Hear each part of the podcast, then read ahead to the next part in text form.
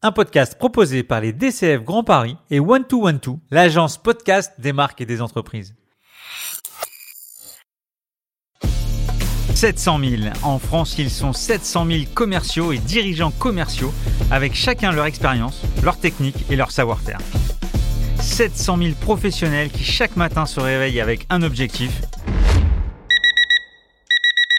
le closing. Quels sont les outils à leur donner, comment les faire travailler au quotidien et surtout comment les manager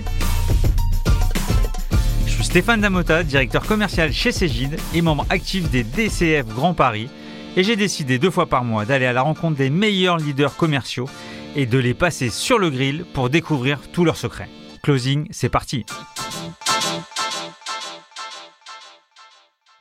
Il a accepté sans hésiter de se prêter à l'exercice. Il s'agit de Frédéric Bonneton, dirigeant de MCR, speaker, écrivain, membre du conseil d'administration d'entreprise et progrès. Et à mon avis, ça fait un moment que Frédéric n'a pas passé un entretien. Salut Frédéric. Salut Stéphane, quelle pression.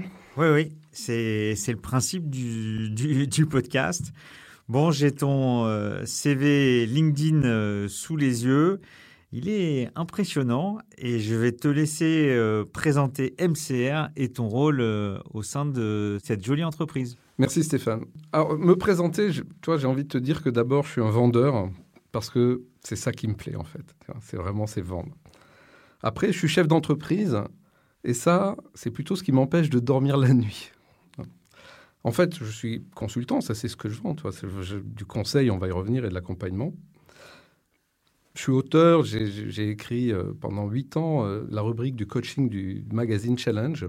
Et suite à ça, j'ai écrit un premier livre sur le management, mais c'était en 2007. Et euh, en 2017, j'ai écrit un second livre qui s'appelle La négociation émotionnelle sur les méthodes de vente. C'est un rêve que j'avais depuis longtemps. Voilà. Alors de là à dire que je suis auteur, c'est beaucoup, tu vois, deux livres, un tous les dix ans. Mais bon, en tout cas, voilà, j'ai du plaisir à le faire. MCR, groupe aujourd'hui, c'est trois activités. MCR Consultant, qui est vraiment du conseil sur tout ce qui est stratégie de rémunération, hein, qui existe depuis 25 euh, ans. MCR Sales and Leadership, qui travaille sur l'excellence commerciale, la productivité commerciale, la formation des équipes, les méthodes de vente et le leadership. Et enfin, on a d'autres activités euh, dont on parlera peut-être tout à l'heure sur, euh, autour de la négociation et un label For One qu'on a créé avec Christophe Coppen l'année dernière, ce que j'appelle un bébé Covid. Je vais tout de suite rentrer dans le vif du sujet. J'ai entendu euh, les deux mots que j'attendais, puisque j'ai eu la chance d'avoir euh, ce livre dédicacé par toi.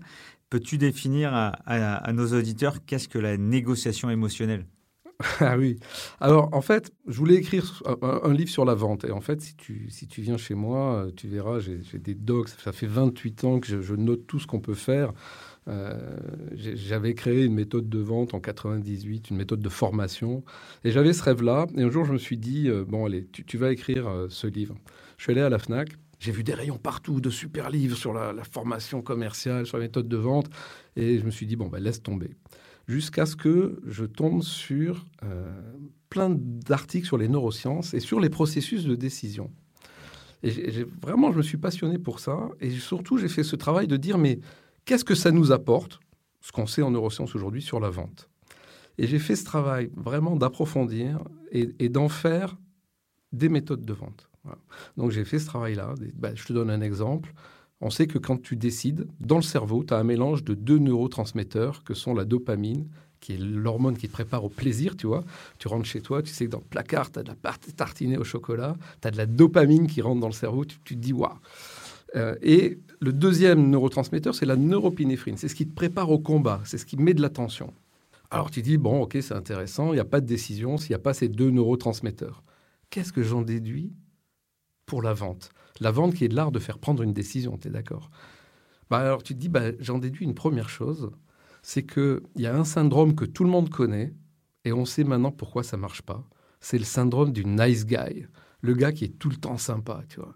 et je trouve que c'est c'est grave de, pousser des formations où on dit, tu sais, relationship selling, il faut que tu sois sympa avec ton interlocuteur, il faut que qu'il sente que tu l'aimes, etc. Et, et, en fait, ça marche pas, ça. Ça marche pas, en tout cas, en chasse, parce que si tu veux que le gars décide, c'est-à-dire si tu veux qu'il sorte de son statu quo, il faut que tu ailles générer de la neuropinéphrine, il faut que tu le bouscules, il faut que tu le challenges. Et en fait, c'est quand tu comprends tous ces phénomènes, euh, j'allais dire, en neurosciences, en théorie de l'esprit, que tu commences à, à, créer un corpus de formation qui est très spécifique pour les commerciaux, parce qu'en fait, on arrive à comprendre, un, que toute décision n'est jamais rationnelle, mais toujours émotionnelle, et que deux, si tu veux aller chercher cette décision émotionnelle, c'est pas ce que tu dis qui compte, c'est la manière dont tu le dis. Et ça, c'est très déstabilisant pour un commercial. Il a toujours l'impression que c'est ce qu'il dit qui fait la différence. Est-ce que c'est en lien avec euh, l'assertivité? C'est-à-dire d'être capable, euh, que le vendeur soit capable de ne pas être d'accord avec son client et de l'emmener sur euh, un projet qui va peut-être à l'encontre de son cahier des charges initial, parce qu'au final, le commercial pense qu'il a, qu'il a raison. Est-ce que c'est interconnecté à cette alors ça, c'est complètement lié, et j'allais dire, c'est, une méthode hein, qui, est, identifiée, les Américains appellent ça l'inside selling, c'est-à-dire que je vais voir mon client et il faut que je sorte, euh, toujours, je suis désolé, il y a beaucoup de, de, livres qui sont américains, ils appellent ça le burden of solution selling, c'est-à-dire le poids de la charge en solution. C'est-à-dire qu'en fait, tout ce qui était vente en solution, où tu arrivais chez ton client en lui disant bonjour monsieur le client, expliquez-moi quel est votre problème, comme ça je vais pouvoir vous proposer la solution qui va bien. Euh, tout le monde vous dit non mais le client il n'a pas le temps de recevoir 10 commerciaux, d'expliquer dix 10 fois son problème, sachant que s'il explique son problème c'est qu'il l'a identifié, et d'avoir 10 commerciaux qui vont lui dire ah ben voilà j'ai la solution à votre problème, pourquoi il irait avec toi résoudre euh, son problème sachant qu'il a déjà identifié qu'il ne l'a pas fait? Et donc ce que tu es en train de dire, c'est-à-dire cet inside selling, c'est j'arrive chez le client, et au lieu euh, de commencer euh, par lui poser des questions sur son problème, je vais lui apprendre quelque chose sur son métier. Et pour, pour, te donner euh, une illustration de ça, quand on fait des formations d'équipe, de key account manager, de, gamme, etc., on leur, on leur, pose la question suivante, d'entrée de jeu. On dit, tu fais un entretien avec un prospect. À la fin de l'entretien, le prospect te raccompagne à l'ascenseur, il te prend par l'épaule et il dit, Stéphane, tout ce que vous avez dit, mais c'est exactement nous, vous avez tout compris.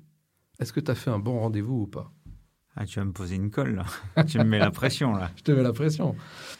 Ben non, parce que ça veut dire que je lui ai pas fait découvrir des nouvelles choses. Exactement. Et eh ben, je peux t'assurer que j'ai transpiré. Hein. Tous les commerciaux te disent bah ouais, j'ai fait un super rendez-vous. Et ben non, t'as pas fait un super rendez-vous, parce que n'importe qui aurait pu faire pareil. Alors que si le gars il te raccompagne à l'ascenseur, il te prend par l'épaule et dit Stéphane, c'est intéressant, j'avais pas vu les choses comme ça. Là, tu as fait la différence par rapport à tes compétiteurs. Merci pour cette euh, définition de la négociation émotionnelle. Euh, écoute, euh, puisque MCR existe depuis 25 ans, je crois, et que tu as pas mal d'anglicisme, je vais te poser une question. Et, c'est vrai que, que ce soit au, niveau des podcasts et même au niveau associatif, il y a quelques personnes qui luttent contre les anglicismes dans notre monde du, du business et j'allais dire du sales enablement, mais il faut pas dire ce mot-là. parce pas dire. Voilà. Depuis quand euh, le vocabulaire s'est euh, devenu anglais euh, sur toute la partie méthode de vente? Ah bah, Moi, j'ai toujours l'impression qu'il l'a été. Hein. Si tu regardes le, sales cycle, on, on l'a transformé en cycle de vente, mais quand tu regardes les acronymes, ça reste des acronymes anglais. Toute la littérature au départ est très anglo-saxonne. Euh, enfin, ça, voilà. on l'a traduit, mais voilà. je pense qu'on est imprégné de ça. Donc pour toi, c'est pas choquant d'avoir une conversation en franglais euh, sur ces sujets autour du forecast, autour de, de, la gestion du pipeline, du funnel d'acquisition? Bah, je pense que si tu viens de l'extérieur, euh, ça paraît chinois, mais tu sais, nous, on fait de la stratégie de rémunération. Je t'inviterai un jour aux conventions de la rémunération où tu as ce qu'on appelle un parterre de, de CNB. C'est un métier en France, s'appelle Compensation and Benefits Manager. Donc, tu vois, c'est même pas, même pas, le mot n'est même pas traduit en français, tu vois, c'est vraiment CNB. Et tu les écoutes parler pendant une heure de stratégie de REM, je t'assure que tu ne vas rien comprendre. Donc là aussi, c'est hyper technique. Donc, est-ce qu'il faut se plaindre d'avoir un jargon technique? Oui, peut-être, tu vois, mais à un moment donné, est-ce que c'est le bon combat à mener? Toi, j'en sais rien. Je, pense qu'il y a d'autres enjeux que, que vouloir tout traduire en français. Même si euh, je, comprends hein, la démarche. Hein. Quelle est la proposition de valeur de, d'MCR ben, En tant que cabinet de conseil, euh, tu vois, beaucoup de cabinets de conseil euh, vont t'aider à améliorer ta bottom line, donc, ton compte de résultat. C'est ce que j'appelle une approche gestionnaire de l'entreprise. Tu, dis, bah, on, va, on va améliorer les process, on va diminuer les coûts, etc. Nous, notre ADN, il est à l'opposé de ça. Notre ADN, c'est faire progresser la top line. C'est comment vous allez développer votre chiffre d'affaires. Euh, et, pour ça, bah, pour développer ton chiffre d'affaires, il n'y a pas 36 secrets. Hein. Il faut que tes commerciaux ils aillent pousser sur la surperformance. Et donc là, vraiment, on a des approches qui sont très spécifiques. Il faut que l'ensemble de l'entreprise ait envie d'aller vers ton projet de croissance. Et ça, c'est ce que j'appelle l'alignement des systèmes de rémunération. Tu n'imagines pas le nombre d'entreprises qui disent Allez, maintenant, notre projet, c'est d'aller à droite et je te rémunère comme avant. Bah, résultat des courses, les gens disent bah, Tu sais quoi, je vais faire comme avant, et quand tu me rémunéreras pour aller à droite, j'irai à droite. Et enfin, il faut, il faut donner du sens à tout ça. Et on a encore trop de managers et pas assez de leaders, et il faut développer cette culture de leadership pour aller vers, vers, vers l'envie, pour créer cette, dynamique motivationnelle. C'est ça notre ADN. J'ai compris. Et comment euh, tu traduis euh, en termes d'offres euh, ce, ce, rentabilité vs croissance? Ah ben, L'offre, alors si tu veux, elle, est très orientée sur une offre de motivation. D'accord? Parce que quand je te dis, par exemple, je prends le sujet au hasard, hein, mais si je te dis rémunération, tu vas avoir n'importe quel directeur général aujourd'hui, tu lui dis rémunération, il te répond outil de démotivation. Il te répond masse salariale. Donc, c'est un, point de douleur, j'allais dire pain point, tu vois, je te remercie. c'est un point de douleur pour lui. Et en fait, voilà, il veut le moins d'ennuis possible. Nous, quand on va le voir, on dit non, non, la rémunération, c'est un outil de motivation. C'est le premier outil dans les mains du manager. C'est quelque chose qui doit t'amener vers ta performance. Donc, c'est vraiment une, autre vision. Ce n'est pas une vision gestionnaire, c'est une vision développeur. Sur euh, la partie euh, commerciale, notre, notre constat, c'est que le rêve de tout directeur commercial, et donc de toi aussi Stéphane, c'est que ton, ce qu'on appelle le peloton, euh, on peut l'appeler le ventre mou, enfin, peu importe, c'est-à-dire la moyenne des équipes, rattrape les 10% de tes commerciaux qui sont des, super vendeurs. Et dans tous les métiers B2B, voire même B2C, en général, tu as 10 à 15% de vendeurs qui, qui, surperforment, qui sont bien au-delà des autres. Et eh ben nous, notre enjeu, si tu veux faire progresser ta top line, c'est pas uniquement de te concentrer sur ces meilleurs, c'est de faire progresser le peloton. Et on a développé des méthodes pour ça.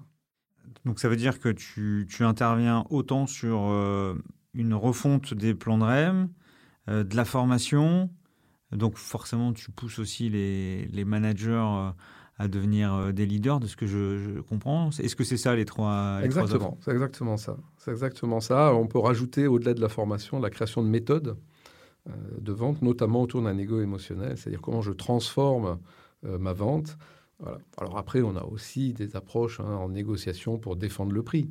Mais l'offre de valeur au départ, c'est vendre la valeur. Puis une fois que j'ai vendu la valeur, il faut que je défende le prix. Quels ont été les, changements euh, sur les dix dernières années sur ces trois thématiques les plus, euh, les plus visibles? Au niveau du business en France Quand tu dis dix dernières années, déjà, il y a les deux dernières, tu vois, qui sont quand même très spécifiques. Alors, est-ce que c'est une parenthèse? Est-ce que ça va marquer une inflexion euh, fondamentale?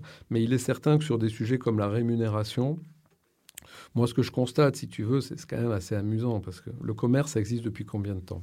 Les Phéniciens, 5000 ans? Bon. Euh, on pourrait penser que euh, depuis 5000 ans, l'art de rémunérer les vendeurs a été trouvé. Bah, non, pas du tout. Enfin, je veux dire, il y a tous les directeurs commerciaux régulièrement s'interrogent sur la refonte du P-plan, du système de rémunération, pardon, j'ai encore fait un anglicisme. Euh, donc ça veut dire quoi? Ça veut dire qu'il n'y a, pas de modèle qui a été trouvé, il n'y a pas de martingale. Je, trouve ça assez intéressant. Et sur les dix dernières années, en fait, le modèle de REM, il évolue avec le business model. Donc, euh, tous les business models ont évolué. Tu as été obligé d'adapter tous les systèmes de rémunération. Je ne peux pas dire qu'il y ait des tendances fortes, si ce n'est que euh, les logiques ultra-individuelles laissent un peu la place à des logiques d'équipe dans beaucoup de métiers. Et il y a des questions qui sont en train d'émerger et qui sont assez intéressantes sur, mais finalement, faut-il vraiment euh, donner de la rémunération variable aux commerciaux?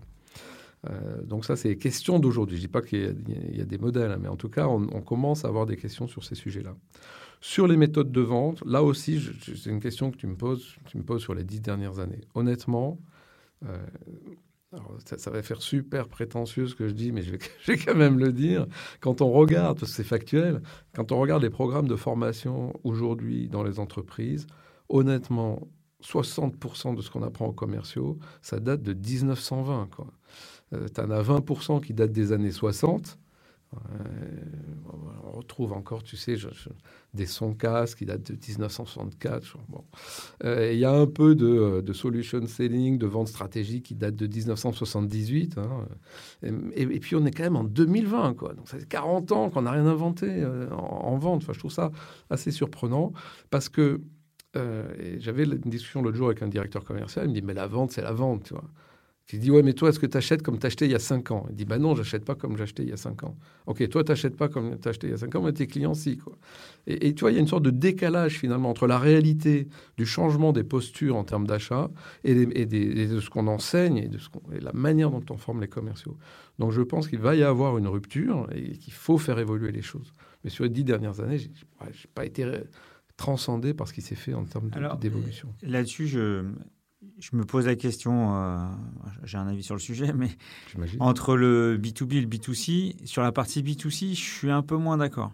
C'est-à-dire que je pense que euh, l'arrivée euh, du marketing automation, de l'information à outrance du consommateur, le fait que le consommateur arrive, bon, le truc classique en boutique, il en sait plus, ou sinon il a le même niveau d'information que, que le vendeur en boutique fait que ça a été quand même assez, euh, assez moderne.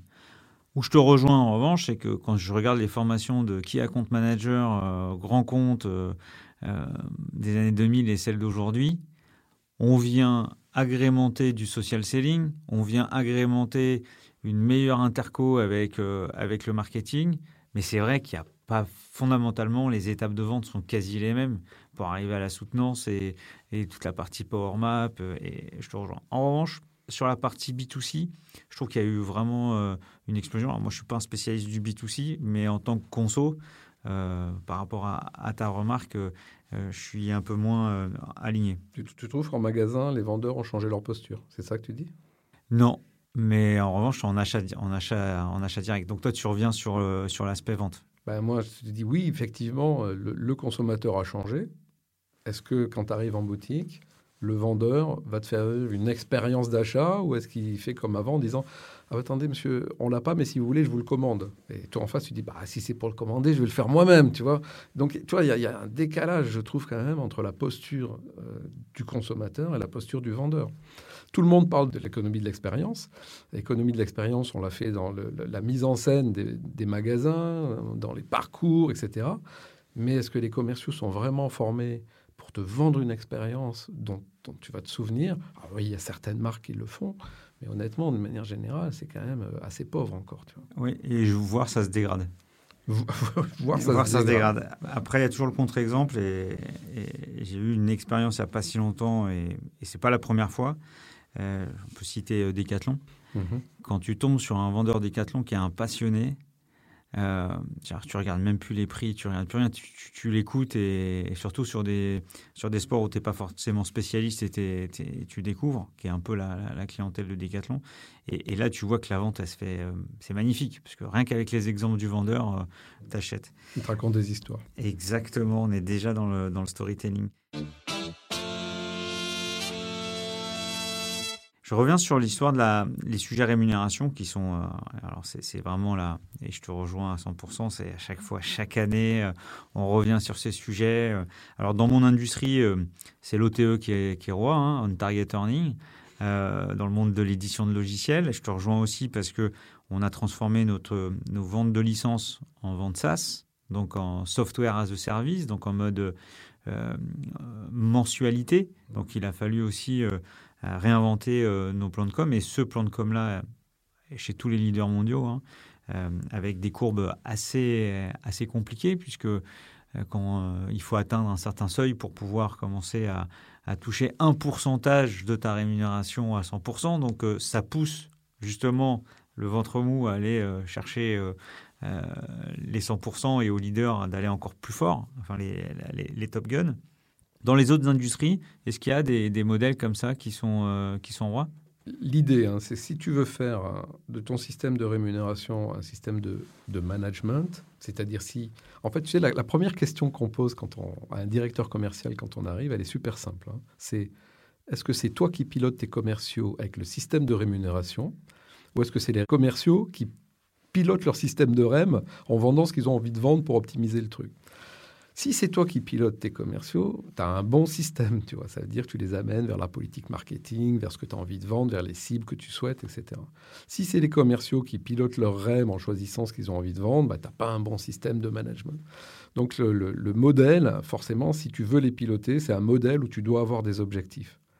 Et souvent, il y a certaines, dire, vieux de la vieille qui disent Ouais, mais ils ont un système de commissionnement, donc euh, plus ils vendent, plus ils touchent, qu'est-ce que tu veux de plus?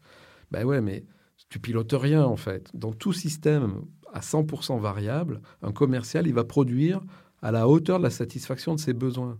Après, l'effort marginal, il va pas le faire. Il préfère aller jouer au golf, au tennis, rentrer chez lui, faire du bricolage. Donc, en fait, c'est lui qui pilote. Donc, tu as besoin d'un système d'objectifs. Et partout aujourd'hui, le vrai enjeu, c'est d'avoir ces objectifs. Après, tu dois mesurer l'effort. Euh, est-ce que je commence à 80, 90%, etc. Et pour expliquer ces, phénomènes de seuil, tu as un autre truc super important et qui passe souvent à la trappe, c'est mais ils ont un fixe, tes commerciaux en général. Et ce salaire fixe, c'est pas juste pour qu'ils se lèvent le matin, c'est pour qu'ils réalisent des choses. Et, en réalité, je vais commencer à payer quand ils vont être performants. Et quand ils vont être performants, ça veut dire quoi? C'est qu'ils ont au moins payé leur salaire fixe, de base. Euh, et donc, quand tu travailles sur la rémunération, redéfinir qu'est-ce que paye le salaire fixe, à quoi ça sert, et pourquoi je fixe le target à ce niveau-là, et qu'est-ce que j'attends d'un surperformeur? Et en général, c'est jamais un seul objectif, hein, c'est tu vas en avoir 2, 3, 4, 5, pas, pas 10 non plus. Hein. Ou alors, ça veut dire que tu verses beaucoup d'argent et que chaque objectif représente beaucoup d'argent. Mais bon, euh, c'est un autre débat. Donc, voilà. Donc, le modèle reste un modèle sur objectif, équilibré. Après, tu peux avoir 36 formules de calcul c'est en fait la rémunération, c'est un peu comme de, comme de la cuisine, c'est-à-dire que tu as des ingrédients, tu peux avoir euh, de l'huile, des œufs, de la moutarde, et puis tu vas faire de la mayonnaise, mais si tu rajoutes un peu de la, tu peux faire de l'aïoli, tu peux faire de la sauce cocktail. En rémunération, bah, c'est pareil. Tu as, des objectifs, tu as des efforts, tu as, plein de choses, et en fonction de ta formule de calcul, tu vas avoir des résultats très différents. Sur ce marché-là, euh, je ne sais pas si tu partages mon avis, il y a peu d'acteurs éditeurs de logiciels. Souvent, c'est soit du fait maison, de l'Excel. Là, on vient de basculer chez, chez Cégide, chez Exactly, que mhm. tu connais. Euh, mais il n'y a pas beaucoup d'acteurs sur ce marché. Comment tu l'expliques? Bah D'abord, il faut déjà avoir, pour basculer chez des, des, éditeurs comme, comme Exactly, il faut avoir du volume de commerciaux, parce que c'est un investissement quand même. Euh, il faut avoir du variable, il faut que ça se justifie. Euh, il n'y a, a, pas tant de métiers B2B qui ont des grosses forces de vente. Donc ça veut dire finalement les acteurs euh, qui ont des grosses forces de vente, soit tu les prends au niveau mondial, soit en local, il n'y en a pas tant que ça. Donc ça, c'est un marché très restreint. Et c'est de gros investissements de développement. Donc, tu avais un, Français qui passait en Suisse, s'appelle Bicom. Tu as Exactly, qui est un Américain qui est en train d'arriver en France. Et après, tu as tous les gros qui le font, hein, qui, ont des modules dans leur suite ERP, euh, e qui ont des modules de calcul de REM.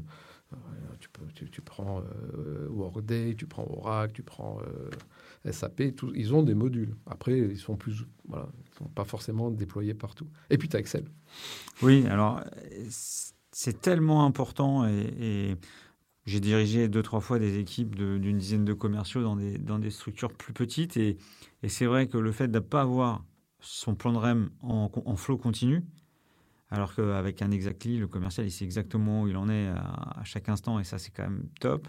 Deux, c'est euh, euh, la véracité de l'information, parce que ça, ça, se balade entre l'équipe commerciale, ça va au contrôle de gestion, ça part à la RH. Donc tout ça, c'est quand même des, euh, des, sujets à, polémique. Donc c'est vraiment et puis c'est normal. Ça, on parle de la rémunération variable, donc c'est des sujets qui sont sérieux. Pour le coup, c'est un vrai confort d'avoir ce type d'outil. Sans compter que le Gartner Group te dit que si tu fais tes calculs sur Excel, tu as 7% d'erreur en moyenne sur une année. Donc tu calcules combien ça te coûte sur le nombre de commerciaux. Bah, ça dépend si c'est en plus ou en moins. C'était une blague. Comment tu es venu à, créer euh, MCR sais, quand euh, j'ai commencé à travailler, ces trucs de guerre, tu sais. C'était en 90, c'était la guerre du Golfe, justement. Il n'y avait pas beaucoup de jobs. Moi, je sortais euh, du service militaire, euh, je sortais de l'école. Et j'ai répondu à une annonce, groupe Worms, une boîte s'appelait Audit Entreprise et Finances, auditeur financier. Et en fait, je suis tombé dans une boîte avec deux gars magiques en termes de vente. Et je, me suis trouvé, non pas être auditeur financier, mais être vendeur de produits d'assurance, un statut indépendant, tu vois. Et donc, euh, j'étais chez moi dans mon petit studio. Euh, j'avais sorti, euh, j'avais pas de table, donc j'ai sorti ma table à repasser. À l'époque, il n'y avait pas Internet, j'avais pas de jaune et je faisais du cold calling. Et ça me tordait le ventre tellement c'était difficile. Mais j'ai fait ça pendant quatre ans. et en fait, au bout de deux ans, en pleine période de crise, euh, on a commencé à vendre du conseil parce qu'en fait, on avait des produits financiers qui étaient extraordinaires pour l'entreprise, mais il n'y avait pas de flux. Et donc, créer du flux sans investissement, ben, ça passe par la motivation. Et donc, on a commencé à vendre du conseil en rémunération, notamment autour des accords d'intéressement. Et en 94, euh, pour différentes raisons, on a décidé de créer cette boîte de conseil qui s'appelait MCR sur les rémunérations parce que c'était plus facile pour moi, mais ça, ça dépend des gens, de vendre du conseil plutôt que de vendre des produits. Ça me plaisait plus, en fait. Et donc, on a créé MCR comme ça. J'avais 28 ans à l'époque. Mais euh, on était deux 28 ans et on avait deux autres associés un peu plus âgés. C'est fort de cette expérience euh, sur un marché qui, à mon avis, est assez euh, concurrentiel et les gens t'attendent pas? Bah, oui, en même temps, il n'y a pas tant de spécialistes de la rémunération que ça en France. Hein. tu avais des gros anglo-saxons et en fait, nous, on est arrivé tout de suite en nous différenciant. C'est-à-dire qu'en fait, quand tu regardes le marché du conseil, les, anglo-saxons ont une, posture assez claire qui consiste à te dire euh, on va regarder ce que fait le marché et on va vous faire des benchmarks et on vous aligne sur le marché. Nous, notre posture, elle était toujours différente. Elle est de dire vous avez une stratégie et on va aligner votre système sur la stratégie. Donc, c'était assez différenciant finalement.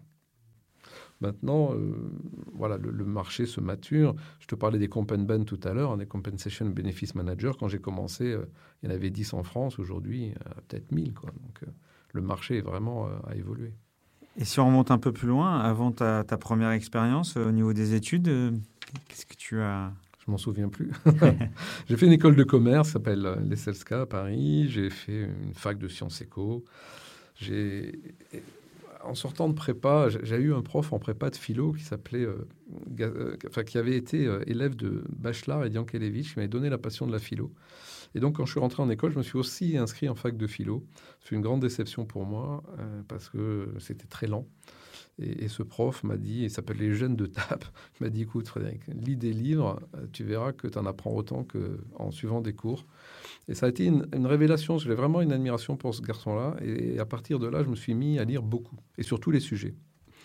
Et, euh, je pense que ça m'a servi parce que j'ai un de mes clients un jour qui m'a dit, tu sais, dans, ton, dans, tes zones horaires, dans ton prix journée, euh, je pense qu'il y en a 50%, c'est pour tous les livres que tu lis à ma place. Eh ben en fait, tu viens de spolier ma question d'après parce que j'étais, j'allais te dire comment tu fais pour, euh, pour t'améliorer, puisque ça fait 25 ans que, que tu conseilles des, des entreprises de toute taille, de toute industrie, je crois. Exact. Et comment tu continues, donc, en dehors de, de l'expérience et, euh, et, des livres En dehors de l'expérience et des livres, franchement, on apprend aussi beaucoup chez les clients hein, de ce qu'il ne faut pas faire d'abord. Parce qu'en fait, le consultant, d'abord, ce qu'il doit savoir, c'est ce qu'il ne faut pas faire. Euh, et puis, on a des belles expériences, on regarde ce qu'il faut faire, on analyse les, facteurs clés de succès, on essaye de modéliser, et puis après, on voit comment on peut l'adapter. Et je crois que c'est important ce, mot d'adaptation, si tu veux, parce que euh, je vais donner cet exemple que j'adore. En, en, 2012, euh, la FNAC fait un énorme appel d'offres, interroge 24 cabinets pour euh, transformer la méthode de vente euh, des vendeurs et réaligner tout le système de rémunération. Et en fait, en 2012, je m'inspire d'un garçon qui s'appelle Ron Johnson, que tu connais peut-être, qui a été le patron avec Steve Jobs, qui a créé les Apple Store. Et en 2002, il crée les Apple Store contre, j'allais dire, l'avis du conseil d'administration chez Apple. Et il fait quelque chose auquel personne ne croit. C'est-à-dire, quand il crée les Apple Store, il va d'abord faire des grands magasins en centre-ville. À l'époque, si tu veux, euh, en centre-ville, tu as des petits magasins, et tu avais les, les, surfaces euh, commerciales avec, euh, en, périphérie des villes, avec des grands, des grands centres commerciaux. C'était ça la mode. Lui, dit non, non, on va faire des grandes surfaces en centre-ville. On va vendre une seule marque, Apple. Une grande surface avec une seule marque, personne ne fait ça. Ça, ça n'existe pas. Il fait venir du marbre de d'Italie, du marbre de Carrare pour faire l'intérieur. Enfin, le truc coûte une fortune. Ça n'a pas de sens non plus. Il va mettre le SAV au centre du magasin, le Genius Bar. Alors qu'à l'époque, je t'assure, quand tu allais dans un grand magasin, le SAV, il fallait le chercher, tu vois, il n'était jamais au même endroit. Surtout ne pas montrer que les produits peuvent tomber en panne. Enfin, il casse tous les codes de la distribution et c'est un des plus grands succès commerciaux qui sont.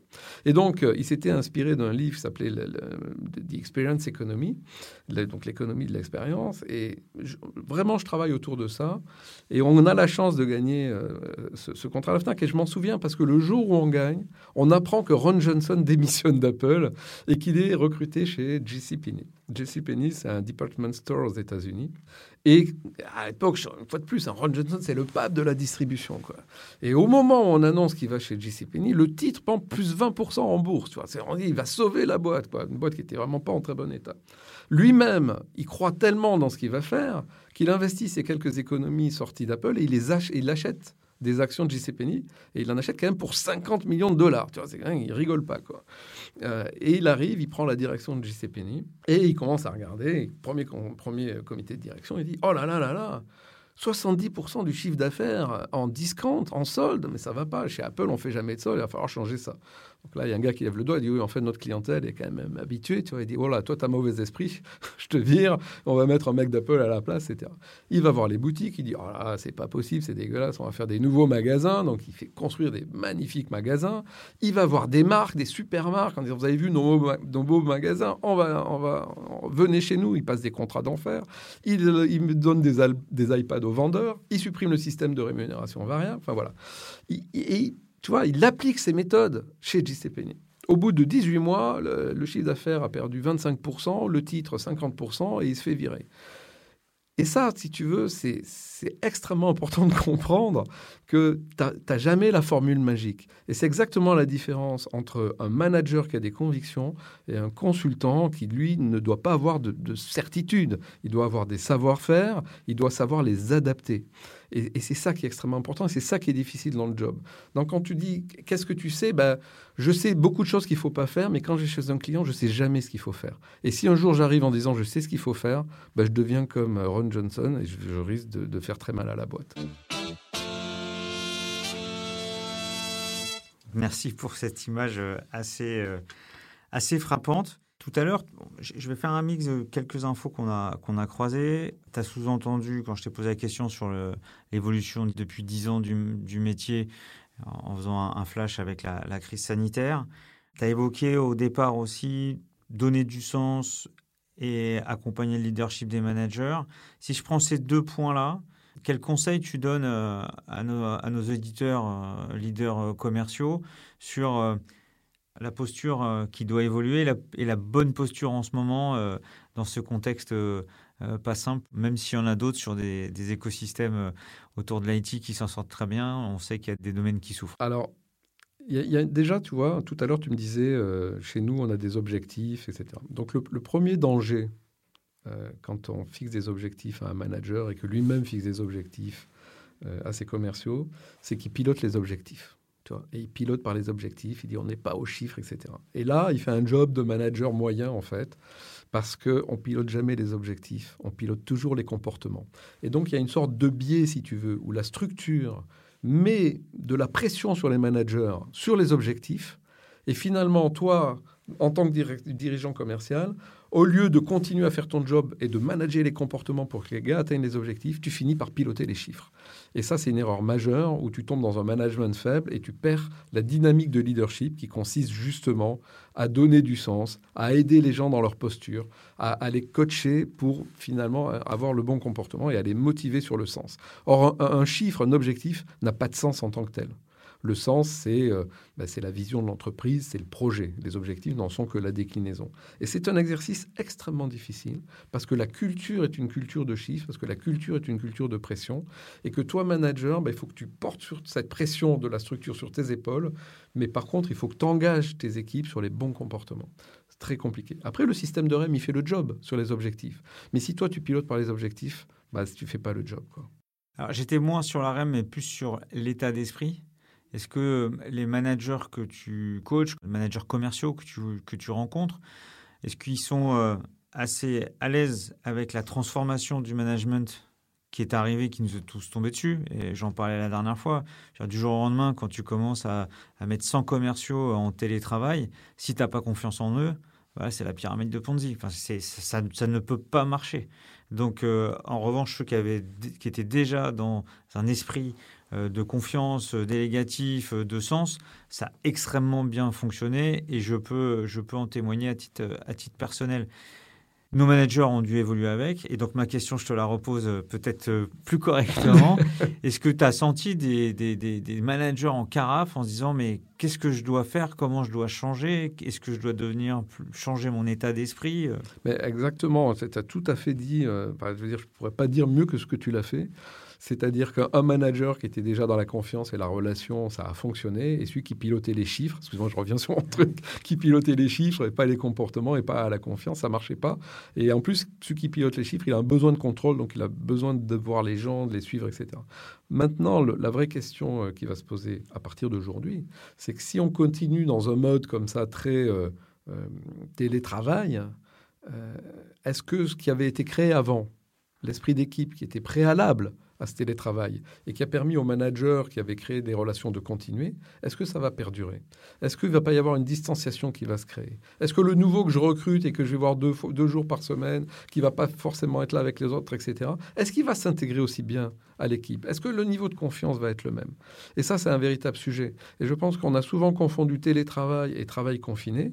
Et en réalité, quand tu regardes l'histoire euh, sur, depuis un an, il y a eu trois périodes tu as eu la première période, euh, mars dernier, on commence le confinement. Et là, euh, chez toutes les directions générales, ça a été euh, la, tu vois, la révélation, ça marche. Ah, disons, ça marche. Tout le monde a bossé plus, il y avait une dynamique, on avait peur de la crise, que les boîtes s'écroulent. Ça a été extraordinaire. Après, il y a eu le retour au, bureau, voilà, avec des effets d'annonce à partir de septembre qui ont été incroyables.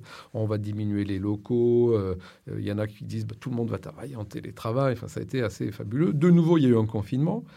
Après, il y a eu janvier. Et là, je ne sais pas si tu as constaté, mais moi, j'ai constaté dans les entreprises que là, ça commençait à être un peu le chaos, tu vois.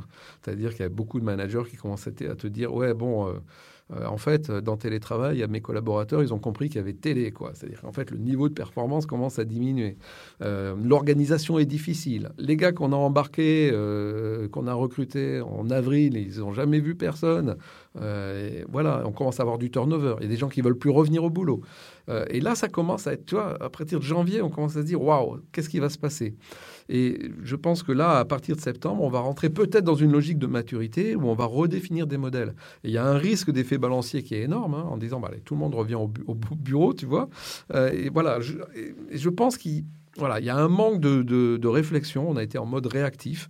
Je pense qu'il est temps aujourd'hui de poser vraiment les enjeux sur la table, qui sont des enjeux de management, qui sont des enjeux d'équilibre vie privée, vie professionnelle, qui sont des enjeux écologiques, euh, qui sont des enjeux d'organisation, qui sont des enjeux de productivité. Tout ça n'est pas chiffré et je pense qu'il y a vraiment quelque chose à faire là-dessus.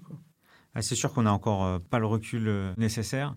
Et pour tous les managers, c'est assez assez difficile et assez physique de, changer de posture, euh, d'être dans l'accompagnement, dans la compréhension, et puis d'un coup revenir aussi dans l'exécution avec le retour au bureau.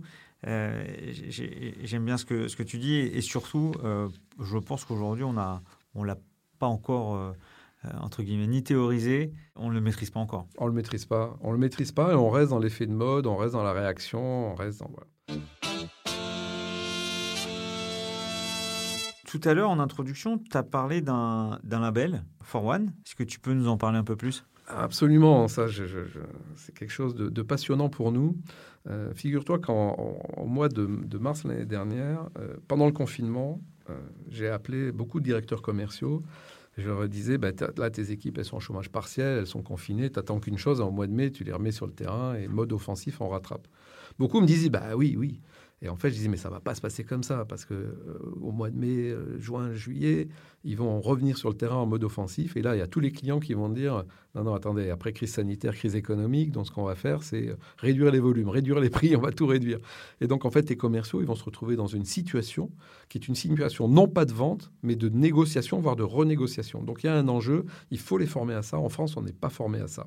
Et pour appuyer ça, euh, j'ai lancé une série de webinaires sur la négociation. Premier webinaire, je fais venir Stuart Diamond, prof de négociation à Wharton, gars qui forme les équipes Google. Il a écrit un bouquin qui s'est vendu à 12 millions d'exemplaires, un peu plus que le mien. Il s'appelle Getting More. Et euh, c'est un webinaire en, anglais et quand même, tu vois, plus de 600 personnes présentes. Et le gars, au troisième slide, il te montre un graphique sur ce qu'il appelle le taux de conflictualité par pays. Et en haut, tu as les pays les moins conflictuels du monde, le Danemark, la Norvège, etc. Et tout en bas de la courbe, tu as les pays les plus conflictuels du monde. Et au même niveau, tu as Rwanda, France, Pakistan. Et le gars, il te dit, bon, bah, les Français, euh, peut pas dire, vous êtes quand même des négociateurs, vous êtes des bagarreurs, euh, vous commencez la négo par le conflit, la grève est le préalable à la discussion. Enfin, voilà, vous êtes, enfin, vous, grosso, vous n'êtes pas bon, quoi.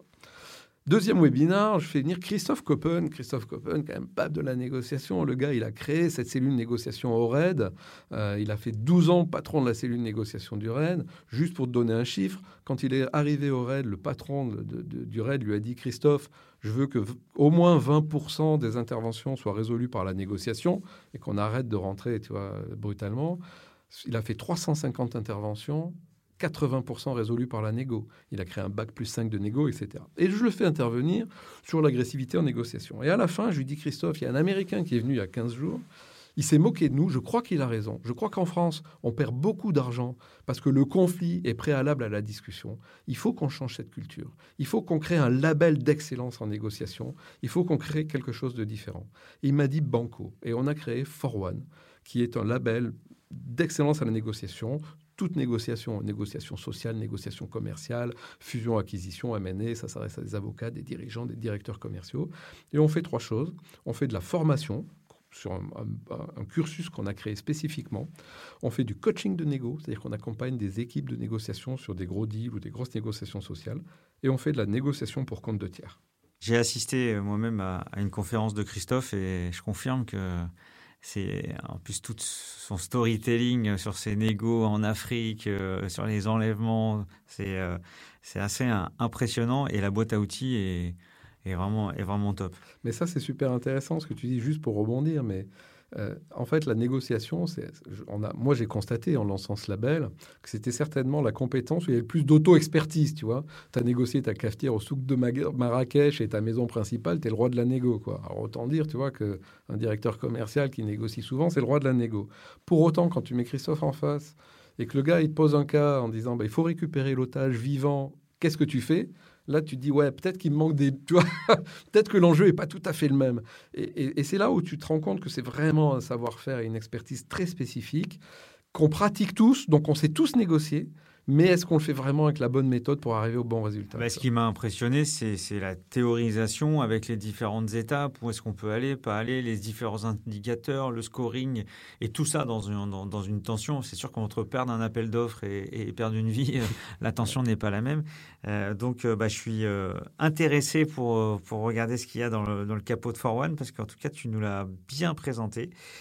je voulais aussi te, te remercier en tant que partenaire des DCF, des DCF Grand Paris. C'est dans ce cadre-là qu'on s'est rencontrés d'ailleurs. Absolument. Euh, sur une très belle conférence autour de la rémunération avec le DIRCO de, Nespresso, où euh, il y avait un sujet entre rémunération individuelle et collective et j'avais beaucoup apprécié. Et donc euh, voilà, qu'est-ce que représente les DCF pour toi? Écoute, moi je trouve que c'est vraiment une, belle association de professionnels euh, de la vente. C'est un métier qui n'est pas assez reconnu, le, commerce. Euh, et donc d'avoir une association qui met en avant le métier, de directeur commercial et de commercial, je trouve que c'est vraiment très valorisant. On a besoin de commerciaux en France, on a besoin de dire quoi, on a besoin de faire évoluer les compétences. Et, à chaque fois que j'y vais, euh, il y a du partage d'expertise, il y a du partage d'expérience, il y a du partage de bonne humeur. Et ça, c'est extrêmement important d'avoir des associations comme DCF. Merci. Et puis, euh, j'en profite pour faire un clin d'œil à, Cyril, ton associé, qui est aussi au conseil d'administration euh, des DCF Grand Paris. J'aimerais, puisque euh, j'ai la chance d'avoir eu euh, Guillaume de Touch and Sales, qui est lui aussi un baromètre euh, des directions commerciales, et je peux te mettre dans la même catégorie, tu passes ton temps à voir des, directions commerciales et des directions générales. S'il y a un petit jeune qui hésite entre une école de commerce ou une autre, une autre voie, ou qui sort de l'école de commerce, quel conseil tu lui donnerais? J'ai presque l'impression que c'était les guider des questions, mais en même temps, c'est la vérité. Moi, j'ai commencé par la vente, et en fait, ça te donne une maturité de vue sur le monde qui est extraordinaire. Euh, et euh, il y a de plus en plus aujourd'hui direction générale qui viennent de la vente. Et d'ailleurs, pour créer ta boîte, tu as deux voies. C'est soit tu es hyper bon techniquement et tu vas aller créer ta boîte parce que tu as une expertise technique, soit tu es un super bon commercial et tu, sais, tu vas créer ta boîte parce que tu es capable de la porter commercialement. Donc la voie, évidemment, une des voies royales, euh, c'est la vente. Et c'est vrai qu'en école de commerce, on te pousse vers du marketing. Je trouve ça dommage. De toute façon, il y a une fusion un petit à petit qui est en train de s'opérer. Mais je pense qu'aller sur le terrain et vraiment aller dans l'interaction avec les gens, c'est une belle expérience. Merci. Écoute Frédéric, euh, moi ce que j'ai euh, retenu de notre échange, et si j'ai bien compris dans ta carrière, pour moi il y a trois faits marquants, enfin des moments forts. Le premier qui, me, touche, c'est cette capacité euh, d'amélioration continue entre monter sa boîte et, aller écrire un, bouquin sur la négo émotionnelle, on, voit chez toi cette, capacité à, te remettre en, question et, à progresser. Et, j'en suis vachement. Euh, j'apprécie beaucoup et, j'essaie de, le, faire la promotion de cette qualité auprès, auprès des équipes. La deuxième chose, c'est j'ai bien aimé l'histoire de rentabilité vs croissance. Bon, il faut euh, évidemment euh, travailler sur les, sur les deux fronts, mais le front croissance est, quelque chose d'intéressant. Et le troisième, c'est vraiment le système de rémunération. C'est une science complémentaire à, la jolie science du commerce. Et ça, c'est aussi quelque chose que, euh, qui est assez complexe, qui nous euh, fait transpirer tous les, tous les ans. Donc, je comprends le succès de MCR sur, sur cette thématique en, en, outre et, en plus de tout ce que tu fais. Eh bien, pour finir, il n'y a pas de bon entretien d'embauche ni de closing à la clé sans des petites questions inattendues, voire pièges. Alors, pour ceux qui nous écoutent, c'est garanti sans préparation. Frédéric, je vais te poser trois questions et tu me réponds du tac au tac. La première, quand tu conseilles tes plans de com, tu es plutôt côté direction ou côté commercial? Non, je suis toujours du côté de la direction générale. Le P-plan, il est au service de la stratégie de la boîte. Quoi. Les commerciaux, ils sont sur un bateau. Si le bateau va aux Seychelles, il faut qu'ils aient envie d'aller aux Seychelles. si le gars me dit j'ai envie d'aller aux Antilles, tu dis change de bateau. Quoi.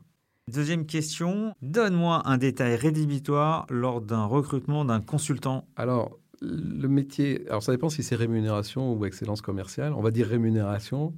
Euh, c'est un métier où tu as à la fois de la relation, de l'influence, tu parles à la fois avec les syndicats et avec la direction générale, mais c'est un métier où il y a des chiffres en rémunération. Et ce qui est rédhibitoire, c'est si tu n'es pas bon avec les chiffres.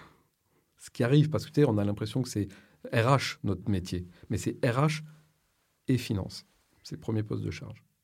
Dernière question, est-ce que tu as un gris-gris sur les gros deals MCR non, en fait, euh, c'est super intéressant cette question parce que euh, quand, on, quand on vend euh, à, à, une entreprise, je vais t'aider à ce que tes commerciaux soient meilleurs, par exemple à l'oral de l'appel d'offres.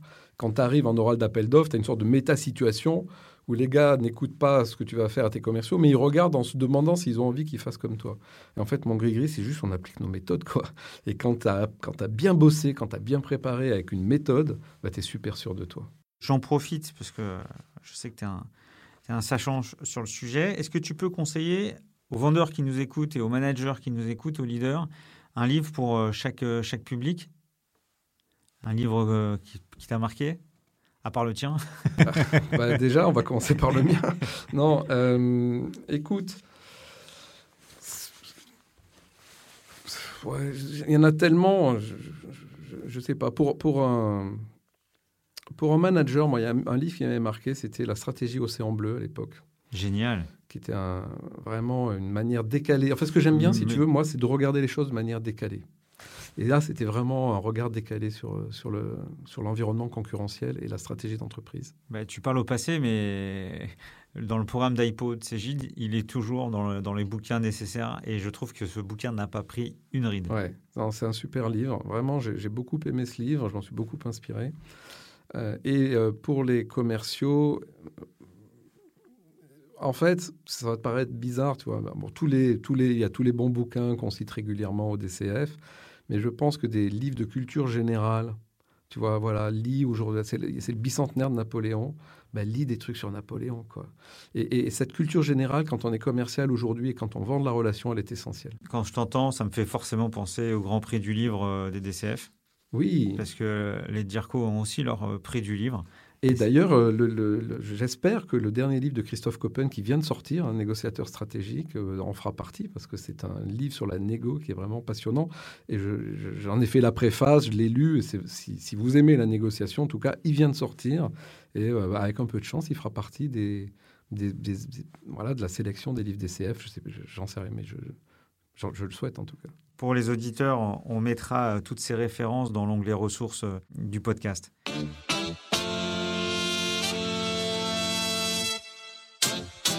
Merci à Frédéric. Merci Stéphane pour ton invitation. À vous qui nous écoutez, comment vous l'avez trouvé? Venez nous en parler, réagir sur nos réseaux, Twitter, LinkedIn, hashtag closingdcf Grand Paris. Vous pouvez également proposer quelqu'un avec un parcours, un profil à qui vous aimeriez bien faire passer euh, nos entretiens. Merci pour votre écoute pour ce second numéro qui est pour moi euh, toujours aussi euh, agréable. Au revoir Frédéric, au revoir à tous. Au revoir Stéphane, au revoir à tous.